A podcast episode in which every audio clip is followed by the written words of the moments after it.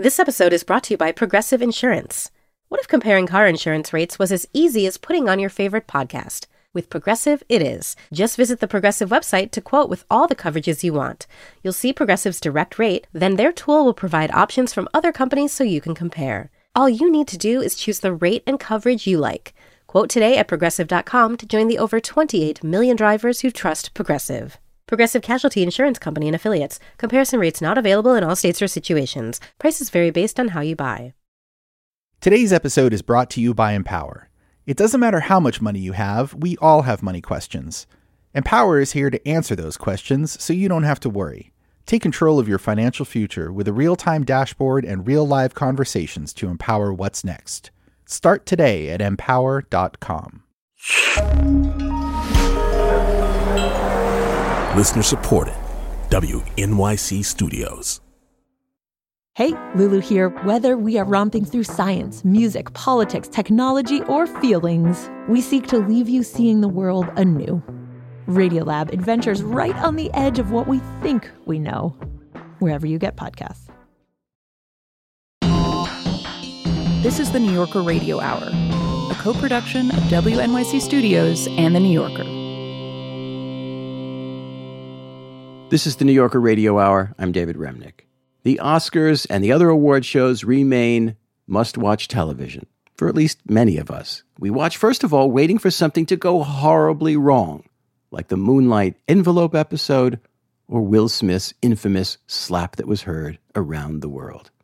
And we watch for the pleasure of arguing about the nominations and shouting at the TV when the Academy picks the wrong films again and again. Green Book, Crash, Ordinary People, and on and on. There's, of course, this vast cottage industry of strategists and PR people. And Hollywood has its own reasons for voting for certain things, whether they want to back a hit or a, you know, an actress who's been at it forever and it's her turn or or what have you, you know. Michael Schulman is a staff writer at The New Yorker, and his new book is called Oscar Wars A History of Hollywood in Gold, Sweat, and Tears. It's it's it's unreliable as a pure measure of, you know, cinematic worth. But I would argue that the Oscars have a lot of value for another reason, which is that they are sort of a decoder ring for cultural conflict and where the industry is headed. They're, they're a way to understand where pop culture is. Now, but you got interested in the Oscars way, way before you could have figured out that it was a cultural decoder ring. You were, as a kid, obsessed with the Oscars. Why was that? Well, I remember pretty clearly the first time I watched the Oscars. I was 12. It was 1993. So this was the era of the incredible Billy Crystal opening medleys. I'm sure you recall. I do.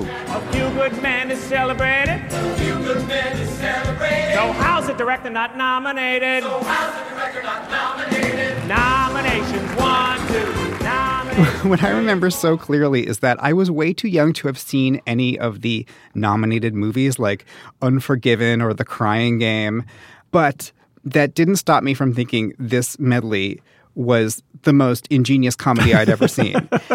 and in a way, like looking back, I think I did understand that it was a kind of, that the Oscars were a kind of decodering. I mean, all of all of Billy Crystal's in jokes about, you know, why didn't the director of A Few Good Men get nominated? And, you know, here's Clint Eastwood in the front row. You know, I, I think part of me could tell that the Oscars were a way of understanding this world of actors and celebrities and movies and Hollywood. Michael, you write about Louis B. Mayer. Mr. Mayer is the gentleman who originally conceived the idea of the Academy of Motion Picture Arts and Sciences. Mr. Mayer is also the vice president of Metro Goldwyn Mayer. And you write that the Oscars were originally a kind of, I don't know, an afterthought. Why was the Academy created in the first place? And what was the original purpose of the awards?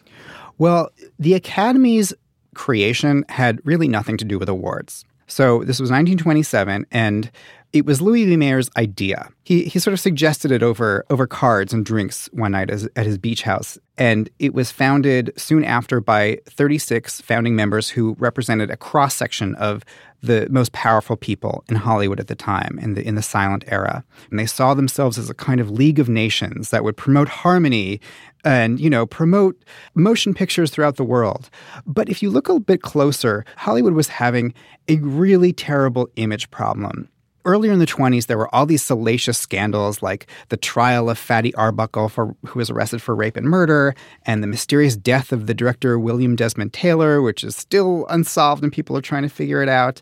The same sort of church groups that had pushed for prohibition very successfully were now targeting the movies as this this you know chief corrupting influence of America. And there was a real threat. There was a threat of censorship laws, for instance. And part of what this organization did was rebrand Hollywood not as a cesspool, but as an academy. Like, what could be more lofty and respectable? In our own era, w- one of the chief criticisms of the Oscars, of course, has been a lack of diversity. So recently, we've seen more nominees of color. That's true. We saw Moonlight win the Oscar. How have the Oscars changed and how not? Right. I mean, that was a huge pivot that year.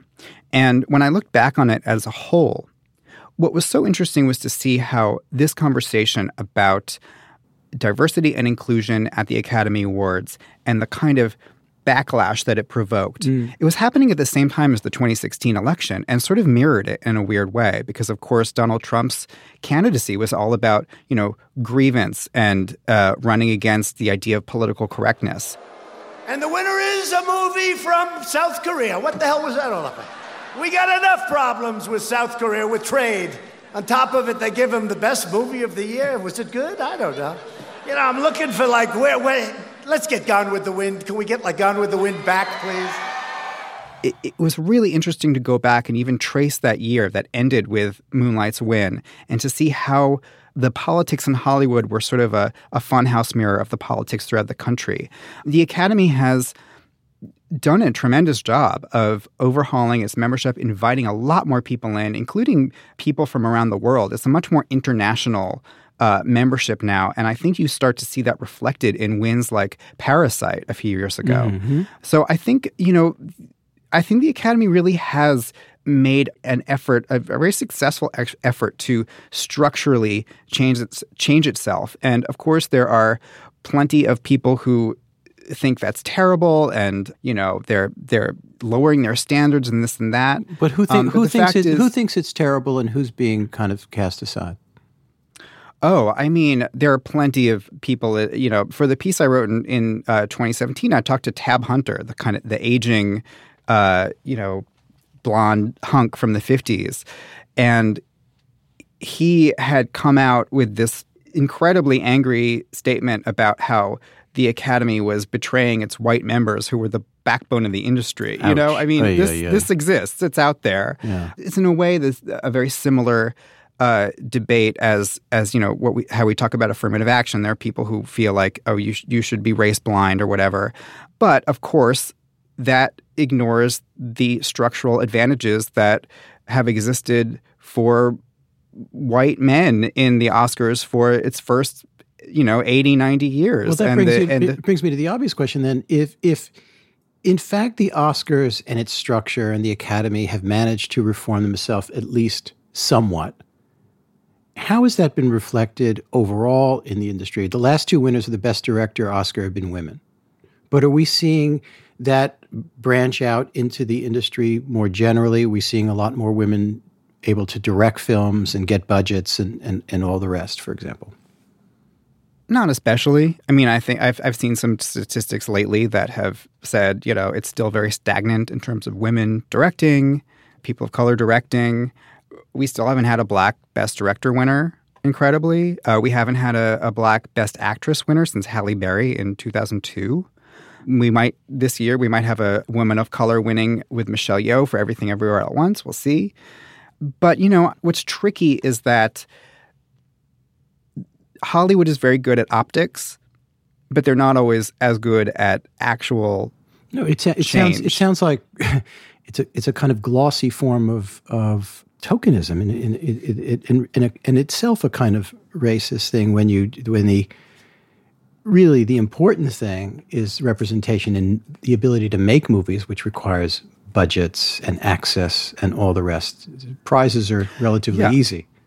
And of course, the the Oscars are sort of the end point of that process. As many people argued at the time, this was part of that debate over Oscars so white. Mm-hmm. You know, why why should the Oscars bear the brunt of a, a problem in the industry and what movies are being made?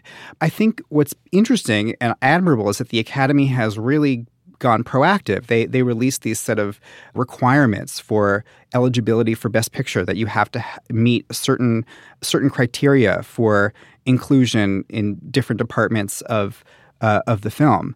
People have said that oh, that even that even that doesn't go far enough. Where it's sort of you know if you have like a all women publicity team, you're sort of good to go, and you don't actually need to change anything. Um, but I th- you know I think it's been really interesting to watch the Academy change with the times. Michael Harvey Weinstein, who's obviously in prison now for rape, was known for having transformed the way people campaign for Oscars. Can you talk about how he did this, how he shaped the the winning and the campaigning and the winning of Oscars, and whether that's persisted after his time. Yes, this is what Harvey Weinstein used to be notorious for. exactly. Very ugly Oscar exactly. campaigning, which has been obviously eclipsed by what he's now notorious for, rightly so. One of the chapters that I always knew I wanted to do in the book was the 1999 Best Picture race between Saving Private Ryan, the Spielberg movie, and Shakespeare in Love, which was a Miramax film. So that was Harvey Weinstein's movie. And this is remembered as one of the ugliest Best Picture fights in Oscar history. You know, Weinstein had spent that entire decade honing this this playbook. You know, people used to call it the Weinstein playbook, which w- had to do with, you know, flooding the trade magazines with ads, you know, sort of pulling off stunts to sort of get things noticed. You know, I'm, I'm kind of fed up with Harvey's behavior. every night, you know, Harvey comes by. Can you talk about the film? Mention the movie, huh? Can you? Will it kill you to talk about the movie? And, you know, eight or nine years of that, it's amusing. But now I'm just. he amassed power and influence throughout the 90s, and it kind of culminated in this race between Shakespeare in Love and Saving Private Ryan.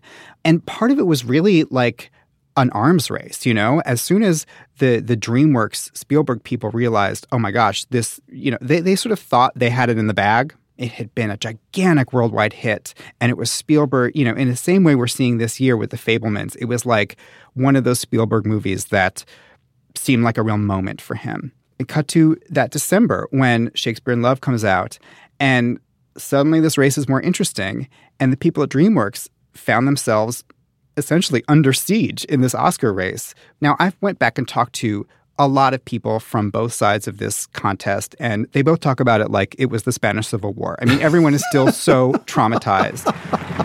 And the Oscar goes to Shakespeare in Love. But what happened in the end was that a lot of people in Hollywood were absolutely aghast because they felt that Harvey had cheated by campaigning too hard. And the next year, all of the other studios, especially DreamWorks, felt that they had to copy and double the Weinstein playbook. So, so it's like the had, Cold War.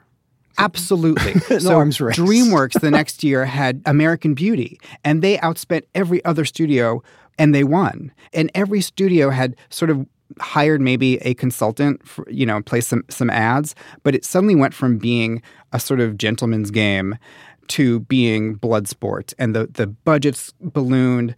The you know the never ending kind of cocktails and Q and A's that we see now. You know, it, just, it became Oscar season in a different way. Michael, let's talk about Best Picture this year. Mm-hmm. When you look at the Academy and their and its tendencies, go out on a limb, keep walking, and make a prediction. well, I think The Fabelmans is still sort of in that frontrunner's slot. You know, I mean, Spielberg is pretty much beloved and this is his this is him telling us who he is after all these years. He's now sort of showing us into his soul. But i think what's really interesting about this year is that it's been a really difficult year for hollywood especially these sort of adult dramas at the box office. You know movies like Tár and even the fabelmans have just not done well. And so my sense is that a lot of people in Hollywood are kind of freaked out. You know, this there are many reasons for this. Uh, most mostly the rise of streaming, you know, and the pandemic. People are very used to staying at home, waiting for something to show up on Netflix or HBO Max, and the only thing they're really going out to the movies to see are these big tentpole franchise blockbusters like Avatar and Top Gun and Black Panther. So I'm interested to see whether the Academy sort of runs to embrace the big successes Mm. to sort of prove that it's still a viable industry, or whether it sort of closes rank against these little uh, serious movies that have always traditionally been the purpose of the Oscars to sort of raise up the you know the quality over you know art over commerce. But the, my bold prediction, and you know if I'm wrong, just forget I ever said this. no, obviously, I'm holding you to it. Absolutely. there's one movie that has been the exception to the rule, the unicorn, which is Everything Everywhere All at Once, which is this A24 movie that is not a franchise. It's completely original. It's super weird. It's really delightful, but it also is this spectacle. And it's made over $100 million around the world. So I think that my prediction is that I don't know if it'll win, but I think Everything Everywhere All at Once will have a good night because, in a way, it's Hollywood's way of pretending that some of those structure structural problems don't exist. That's an interesting analysis. Now, Michael, finally, instead of going out on a song, do you have a favorite acceptance speech that we should end on? No, how do I even choose? Um, I think I'm going to have to go with Meryl Streep, who won for The Iron Lady in 2012, and I mean, I just think she is uh, not only the the greatest living actress, but the greatest living acceptance speech giver. Um, and that was the year she came up and said, Thank you, thank you. when they called my name, I had this feeling I could hear half of America going, oh no. Oh, come on, why? Her. Again, you know? But whatever. Thank you so much, Michael. Thanks, David. Michael Schulman's new book is called Oscar Wars, and you can read him on entertainment and culture at NewYorker.com. This is the New Yorker Radio Hour. Stick around. WNYC Studios is supported by Lincoln Financial. The questions around retirement have gotten tiring. Instead of, have you saved up enough? Shouldn't they be asking, what is it that you love to do? And how can we help you keep doing it? The truth is, you're not slowing down. So your retirement plan should be more of an action plan, a hiking plan, a music plan, a sailing plan. The point is, whatever you're passionate about, we can help make sure you never stop. At Lincoln Financial, we have the products to help protect and grow your financial future so you can keep doing more of what you love. Make your pastimes last a lifetime at lincolnfinancial.com slash action plan. Lincoln Financial Group, marketing name for Lincoln National Corporation and its insurance companies and broker slash dealer affiliate Lincoln Financial Distributors Inc., copyright 2024 Lincoln National Corporation. This episode is brought to you by Empower. Can you retire early? Will there be enough money to leave an inheritance? Do you have savings for life's important milestones? If you have money questions, Empower has answers so you don't have to worry. With a real time dashboard and real live conversations, you can get clarity on your real life financial goals. Join 18 million Americans and take control of your financial future to empower what's next. Start today at empower.com. I'm Roz Chast from The New Yorker. The New Yorker Radio Hour is supported by Dana Farber Cancer Institute.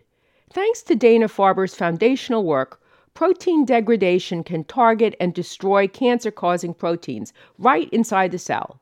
It's how Dana Farber is working to treat previously untreatable cancers. Learn more at danafarber.org/slash/everywhere.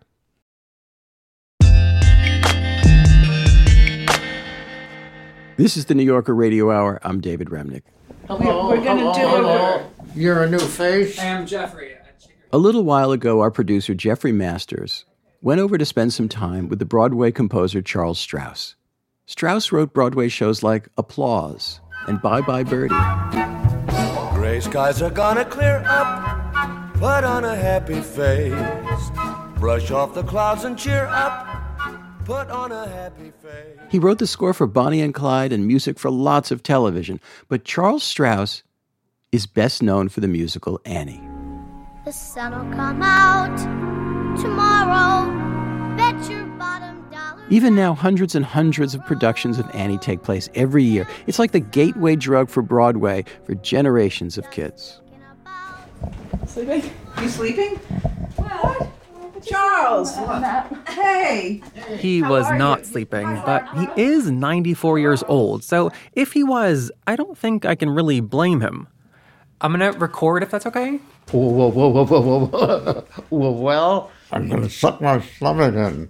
The scene in his apartment, you know, it was a lot. It was chaotic. He's currently going through his archives, just the boxes and boxes completely covering the floors, and he's doing this in order to donate them to the Library of Congress. Yeah, I guess the, the Library of Congress, which uh, collects life itself, yeah, they asked me.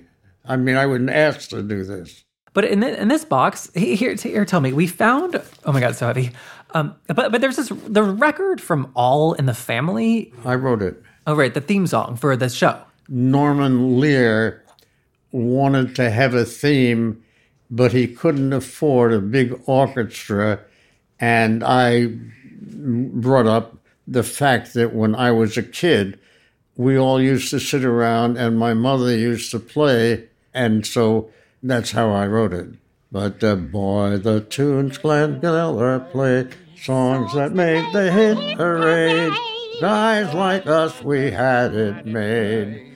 Those were the days, and you knew where you were. That, that she made up herself. Girls were girls and men were men. Mister, we could use a, a- a Herbert Hoover again. But the song itself, as did the program, became very, uh, very successful.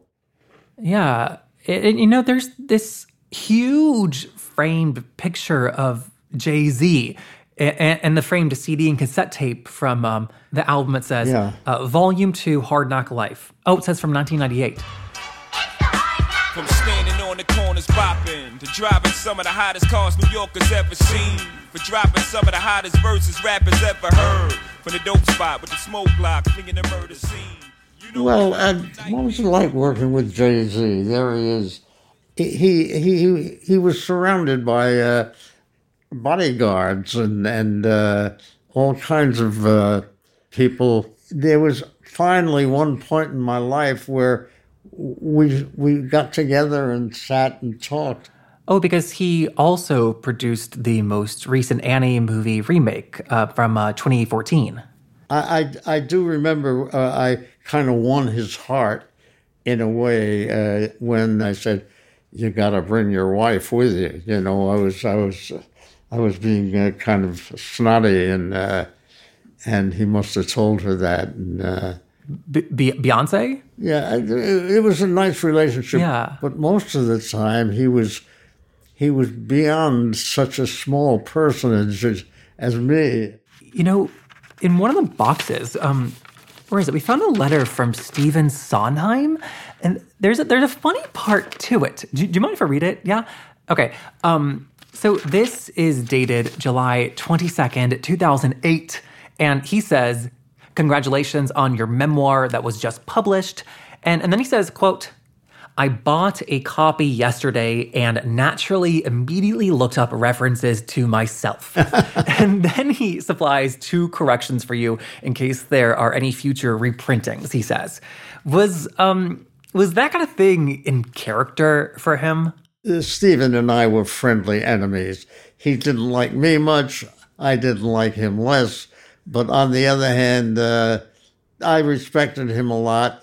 Stephen and I knew each other so long that uh, I stood danger of invading his territory. But even that was not. Uh, we went. We came into two different worlds, but we were very old friends. He was the. Uh, he was my oldest friend in the theater. Maybe far away, or maybe real nearby. I mean, right now, she, uh, Annie, is, is like surrounding us, right? There's posters on the walls and pillows, but also in, the, in this box, it's, it's Annie stationery and, and letterheads. Also, there's the Annie cookie jar on the shelf and this Annie piggy bank with, with her big, big song, Tomorrow. When you originally wrote it, did you think that you'd struck gold? That I, I didn't think. I, I thought that was a, a disposable uh, item uh, that we needed, necessary to keep the curtain up or down. But so many songs in musicals go through that um, uh, emotion. You know, there uh, if if a if a guy is a good theater composer, he learns to kind of think with uh, with two uh, voices, so to speak. One is "I love you, my darling." The other is "I love you, my darling," but keep it going, going this song because we have to bring in the detective soon. Uh, I would say tomorrow falls into that category. I, I needed to. I needed some time. It's usually always that way when you're writing for the theater. The book writer most uh, usually says he needs a song there, or you yourself, rather than here's my symphony to the stars. And, and so you originally thought that that song was disposable, as you said. Now, in hindsight, now, like, what do you think it is that makes that song so great? I, I don't know. I mean, I maybe I do know. Maybe I'm being modest. I do think uh, I'm talented. I, I think I write a song, and I wanted to uh, please uh, the audience. I didn't know that it was going to be so big, and so uh, I'm very proud if it made its mark. I think that tomorrow, with it, there's this like beautiful simplicity to it, where you can hear it and then you know almost like sing along with it during each reprise. That's what a popular song should do. It should sound as though it was always there, but it never was until you thought of it. And I think uh, tomorrow came to me that way. Ba-da biddy bee ba ba da bee ba ba ba ba ba ba da biddy bam. It's a complicated melody. Uh, I'm looking at posters on my, uh, and and there are a lot of songs I've written that have not been uh, uh, classics like that. I mean, I think that like fortunately and unfortunately, when a song gets as big as Tomorrow has gotten and has remained, it gets bigger than you, right? Your name, in many ways, is no longer associated with it. H- has that bothered you in your career? Uh, not if I hear the song. No, not really. I mean, I never uh, got what, uh, what uh, Lenny himself did, Irving Berlin did. Uh, I, no, I never had that luxury. And here's another Charles Strouse song. Now, I never had that kind of reputation. It's a funny thing about composing. It comes from your heart in a way, but it really comes from nowhere. nowhere. It's God given. I, I would think that's a, a God given gift that I've been fortunate enough to uh, to get. Uh, I'm getting old, you know. Look how I'm walking. I, I don't play too well now. The sun will come out tomorrow. Bet your bottom dollar that tomorrow there'll be sun. Just thinking about tomorrow clears away the cobwebs and the sorrow till there's none.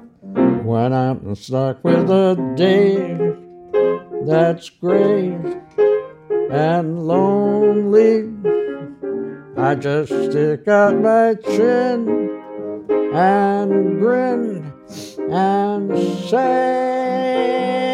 Whoa, the sun will come out tomorrow. So you got to hang on till tomorrow. Come what may.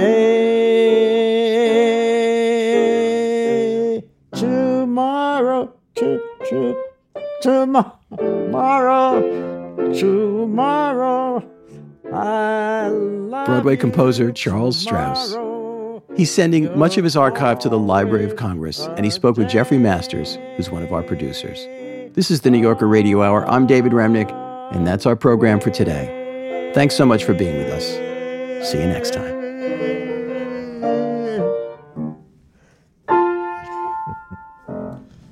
I massacred that up pretty well. So good. That was fantastic. Thank you.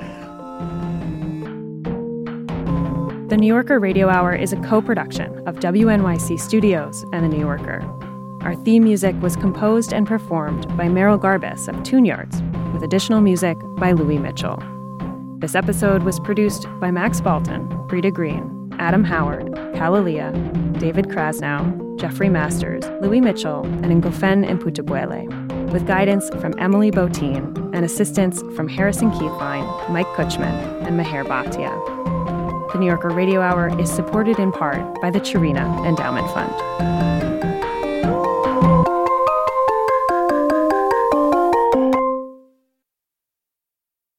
This episode was brought to you by Empower. Are you ready for life's important milestones? What will your retirement look like? Do you know your net worth? Empower can help answer your money questions so you don't have to worry. With a real time dashboard and real live conversations, you can get clarity on your real life financial goals. Join 18 million Americans and take control of your financial future to empower what's next. Start today at empower.com.